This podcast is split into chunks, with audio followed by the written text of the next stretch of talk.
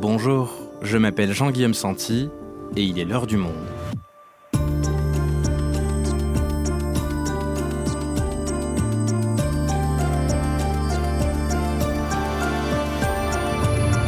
Aujourd'hui, après la contre-offensive ukrainienne, la guerre en Ukraine rentre-t-elle dans une phase dangereuse d'escalade? Face aux difficultés russes sur le terrain, Vladimir Poutine a annoncé une mobilisation partielle de 300 000 hommes avant de brandir à nouveau la menace de l'utilisation de l'arme nucléaire. Pourquoi le maître du Kremlin a-t-il franchi cette nouvelle étape, quitte à se mettre à dos la population Et que penser de la crédibilité de cette menace atomique qui l'agite à nouveau? Pour répondre à toutes ces questions, on accueille en studio Emmanuel Grinspan, journaliste au Monde et spécialiste de la Russie. Guerre en Ukraine après la contre-offensive L'escalade russe, un épisode d'Adèle Ponticelli et Cyrielle Bedu, réalisation Quentin Tenot.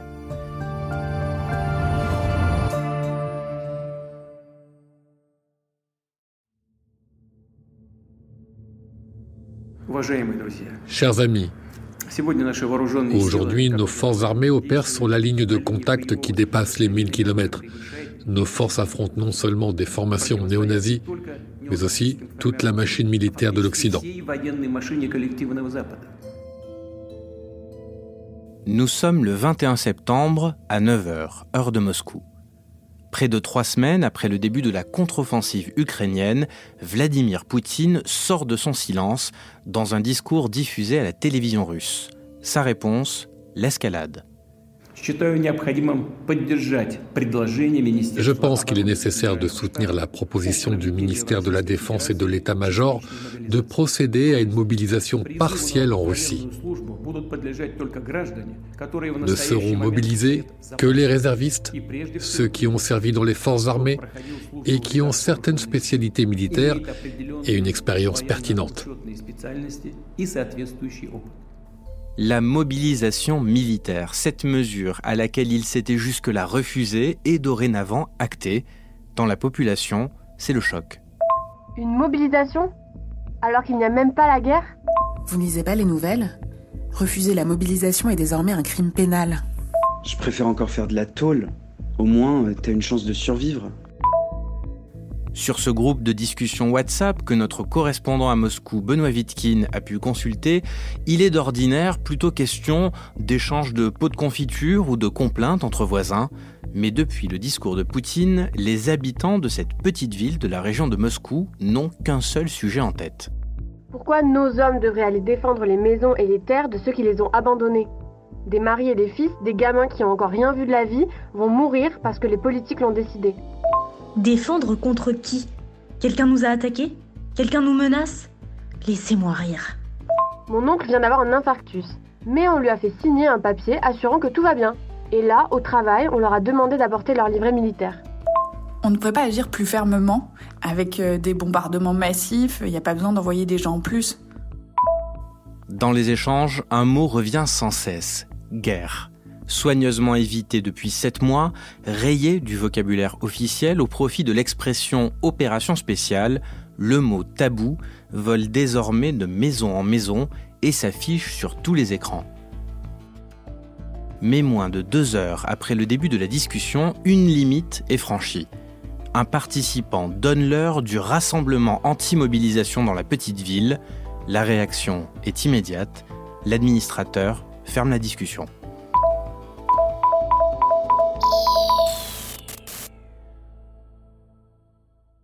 Salut Emmanuel. Salut Jean-Guillaume. Emmanuel, on va tâcher avec toi de comprendre ce discours de Vladimir Poutine et ses conséquences pour les Russes et la guerre. Donc Poutine annonce une mobilisation. Il avait jusque-là écarté cette option pour ne pas se mettre à dos la population, en gros. Alors comment a été reçu ce discours, cette décision par les Russes? Ça a été un choc pour euh, la plupart des Russes parce qu'ils sont passés de la guerre virtuelle à la guerre euh, réelle. C'était une guerre qui juste là ne les touchait pas, qui était une guerre télévisée où il y avait seulement des euh, morts euh, parmi les soldats professionnels. Et là maintenant, ils s'aperçoivent que cette guerre, qui devait être une opération spéciale euh, et durer trois jours, une semaine, maintenant ça risque de les toucher personnellement, leur entourage, leur mari, leurs enfants, leur père.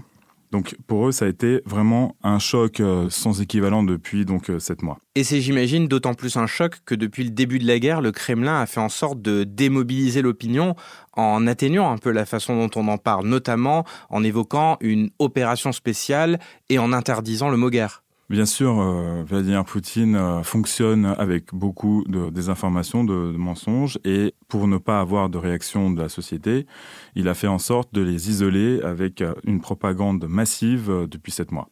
Alors, sachant que la mobilisation n'est censée être que partielle, à quel point est-ce que ça vient toucher vraiment tous les Russes? C'est difficile à dire pour le moment. Le président a parlé de 300 000 personnes qui iront sur le front.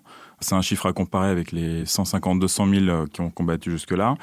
En réalité, on s'aperçoit que, contrairement à ce qu'a dit Poutine euh, dans son allocution, il n'y aura pas que des soldats de réserve, donc des soldats qui ont déjà euh, combattu. On s'aperçoit qu'il y a un tas de témoignages de personnes qui ont plus de 60 ans, de personnes qui n'ont pas d'expérience militaire, qui sont appelés. Donc on voit qu'il y a un zèle euh, des bureaux de recrutement. Euh, euh, donc on voit sur le terrain que ça dépasse largement cet ensemble annoncé par Poutine. Et d'autre part, on apprend aussi qu'il euh, y a un septième point dans la loi signée par Poutine, dans l'OCAS, qui n'est pas rendu public. Et apparemment, le chiffre ne serait pas de 300 000, mais d'un million, voire plus.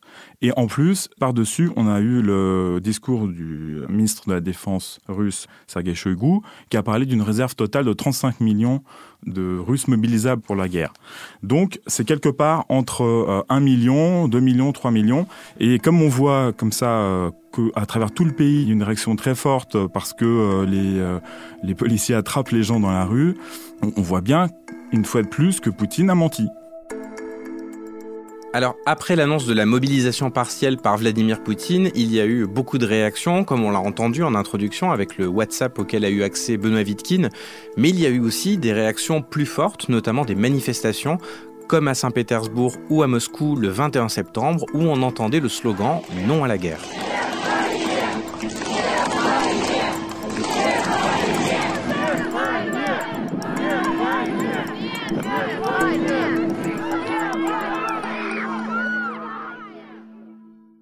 Il y a eu plus de 2000 arrestations, alors comment est-ce que réagit la société russe pour le moment? Immédiatement après le discours de Poutine, on a eu des manifestations dans les grandes villes habituelles où, euh, on sait qu'il y a une contestation, un foyer de contestation, mais on a vu aussi euh, dans les jours qui ont suivi des manifestations parfois assez violentes, par exemple au Daghestan. Et euh, lundi matin, on a appris que il y a un jeune homme appelé qui a tiré à l'arme à feu sur un recruteur. Oui, et ça c'était dans une ville de Sibérie, et la vidéo s'est d'ailleurs retrouvée sur Internet. Et il y a aussi une vague d'incendies de bureaux de recrutement. Donc la société russe euh, réagit. C'est difficile de dire euh, aujourd'hui euh, si ça va avoir une influence sur le recrutement ou pas, mais ce qu'on voit bien, c'est que la société russe se réveille et qu'elle risque de déstabiliser le régime. À un point où le pouvoir pourrait se faire, par exemple, renverser par la rue, ou c'est pas envisageable encore en Russie? Tout est possible en Russie. Moi, ça me semble pas probable dans, à, court terme, mais s'il y a une rébellion, s'il y a des soulèvements, en particulier dans certaines régions, ça va montrer que le pouvoir s'est affaibli. Et ça, ça peut avoir un écho dans euh, l'élite politique, parce que l'élite politique, elle est soumise à Poutine parce qu'elle voit que Poutine tient le pays. Si elle voit que Poutine ne tient plus le pays, il va y avoir, comment dire, des schismes, des clans qui vont commencer à s'affronter entre eux, et il est possible qu'on ait une révolution de palais, par exemple. Moi, ça me semble plus probable qu'une révolution du type de 1917. Et on entend d'ailleurs de la part de certains politiques un discours qui commence à aller à l'encontre de la mobilisation. On a entendu par exemple ces deux députés russes qui ont mis en alerte, mis en garde contre une mobilisation trop large qui irait au-delà des objectifs très partiels qu'a défini le président ces personnes-là qui, euh, qui, demandent qu'on revienne un peu en arrière, qu'on respecte un peu la, la loi, eux, ils se protègent ils veulent pas être embarqués justement dans une euh, guerre euh, de l'élite contre la population parce que ça peut très mal tourner et ça peut effectivement finir par provoquer une révolution. Et dans le même temps, Emmanuel, on a vu beaucoup de stratégies de contournement de la part d'hommes russes pour éviter la mobilisation. Euh, beaucoup de recherches sur Internet, euh, comment se casser le bras, et surtout euh, des hommes qui arrivent par milliers à l'aéroport d'Istanbul, de longues files de voitures qui se sont formées à la frontière avec la Géorgie. Ça fait partie des réactions de la société qu'on observe. Alors, est-ce qu'on sait combien de personnes ont fui la Russie aujourd'hui? Comme ils savent que c'est un pays où l'état de droit est, très très faible et que même s'ils sont diplômés diplômés, tout ça, ils risquent d'être quand même embarqués. Leur choix, évidemment, de fuir avant que les frontières ne, se ferment, ce qui est probablement ce qui va se passer. Et euh, lundi matin, on a appris que donc depuis le 21 septembre, en l'espace de moins d'une semaine, il y avait déjà 260 000 jeunes hommes russes qui avaient euh, fui le pays.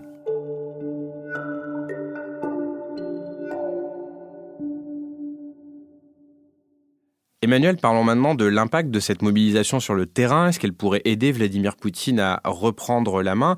Tous ces hommes dont on parle, ils ont finalement pour beaucoup une expérience militaire fragile, plutôt lointaine. Est-ce qu'ils auront la capacité de bien se battre sur le terrain?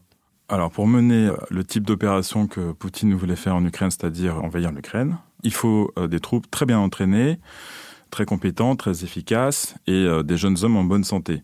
Là, ce qu'on sait, c'est que les officiers, les cadres de l'armée sont déjà tous mobilisés. Donc, ce qu'ils vont pouvoir envoyer, ce sont des jeunes qui sont euh, nettement moins entraînés ou voire pas du tout. Et la question, c'est comment vont-ils euh, les former?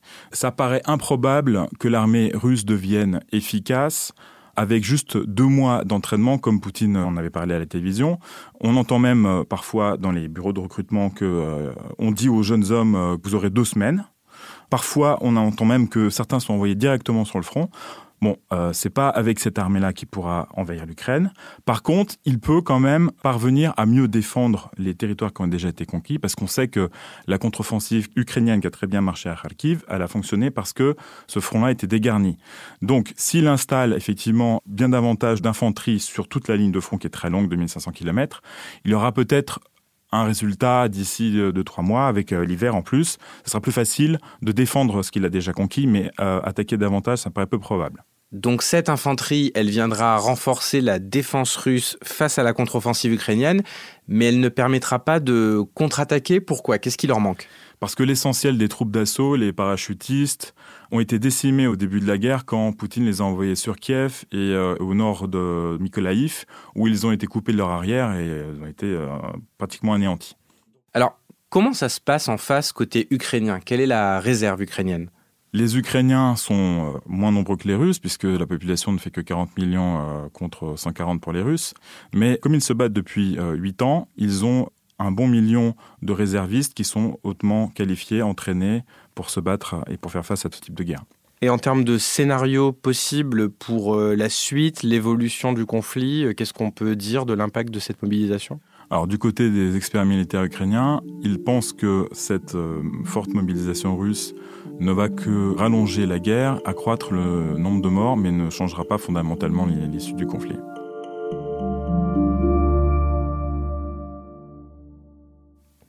Emmanuel, j'aimerais maintenant qu'on en vienne à l'autre grand point du discours de Vladimir Poutine, et c'est celui-ci.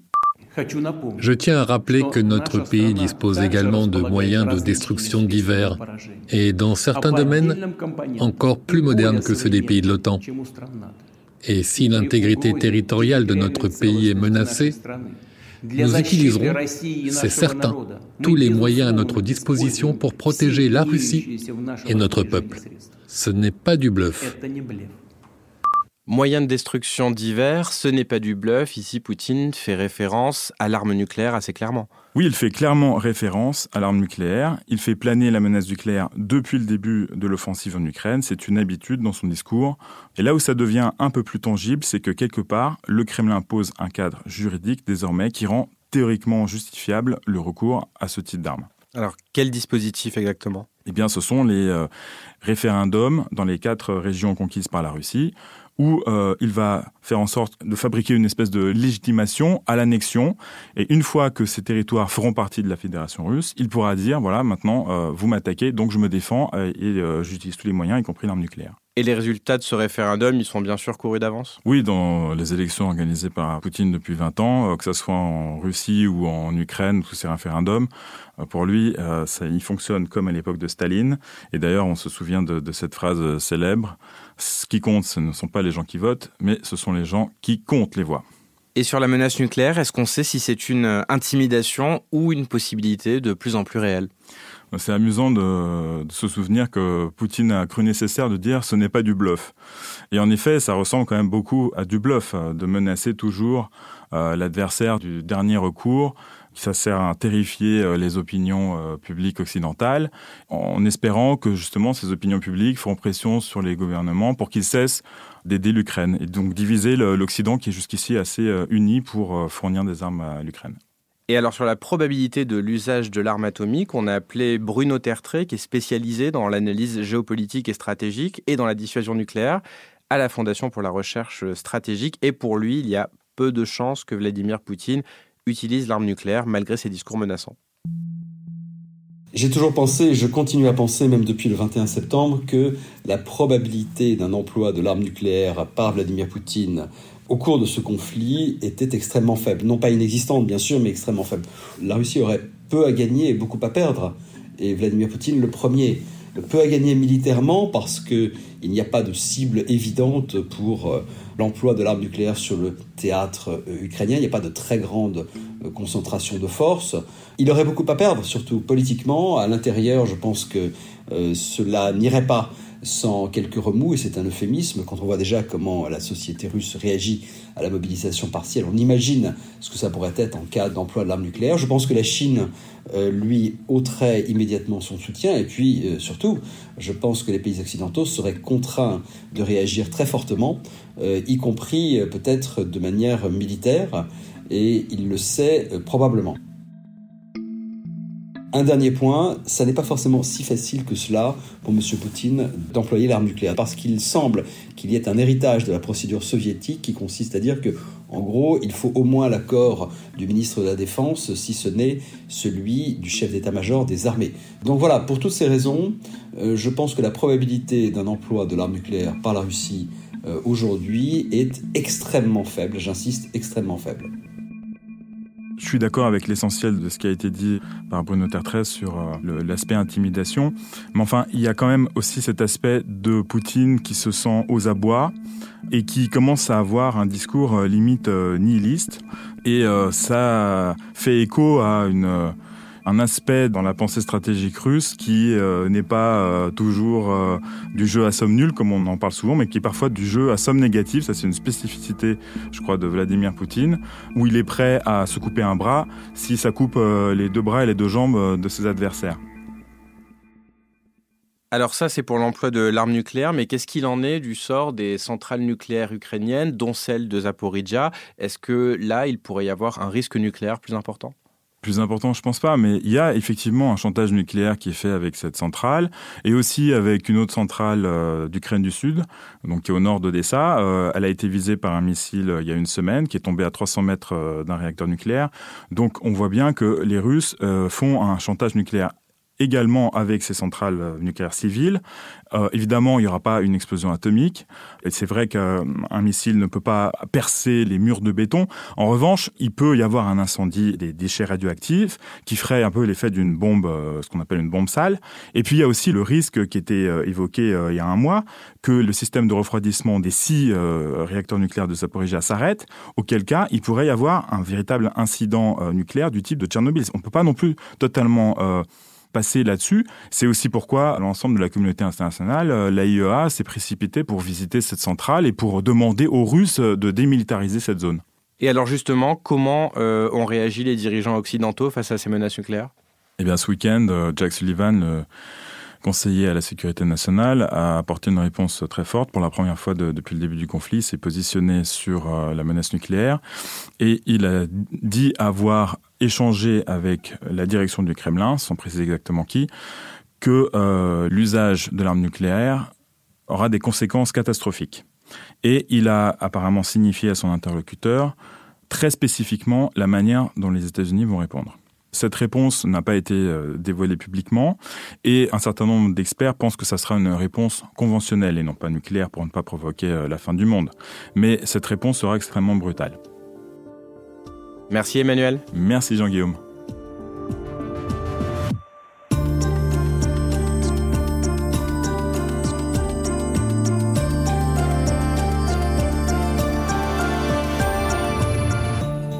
Si vous voulez en savoir plus sur le sujet, vous pouvez retrouver tous nos reportages, nos analyses, nos interviews d'experts sur la guerre en Ukraine en allant vous abonner sur notre site ou en allant consulter notre live. C'est la fin de l'heure du monde, le podcast quotidien d'actualité proposé par le journal Le Monde et Spotify. Pour ne rater aucun épisode, vous pouvez vous abonner gratuitement au podcast sur Spotify ou nous retrouver chaque jour sur le site et l'application lemonde.fr. Si vous avez des remarques, suggestions ou critiques, n'hésitez pas à nous envoyer un email à l'heure du monde L'heure du monde est publiée tous les matins du lundi au vendredi. On se retrouve donc très vite. À bientôt.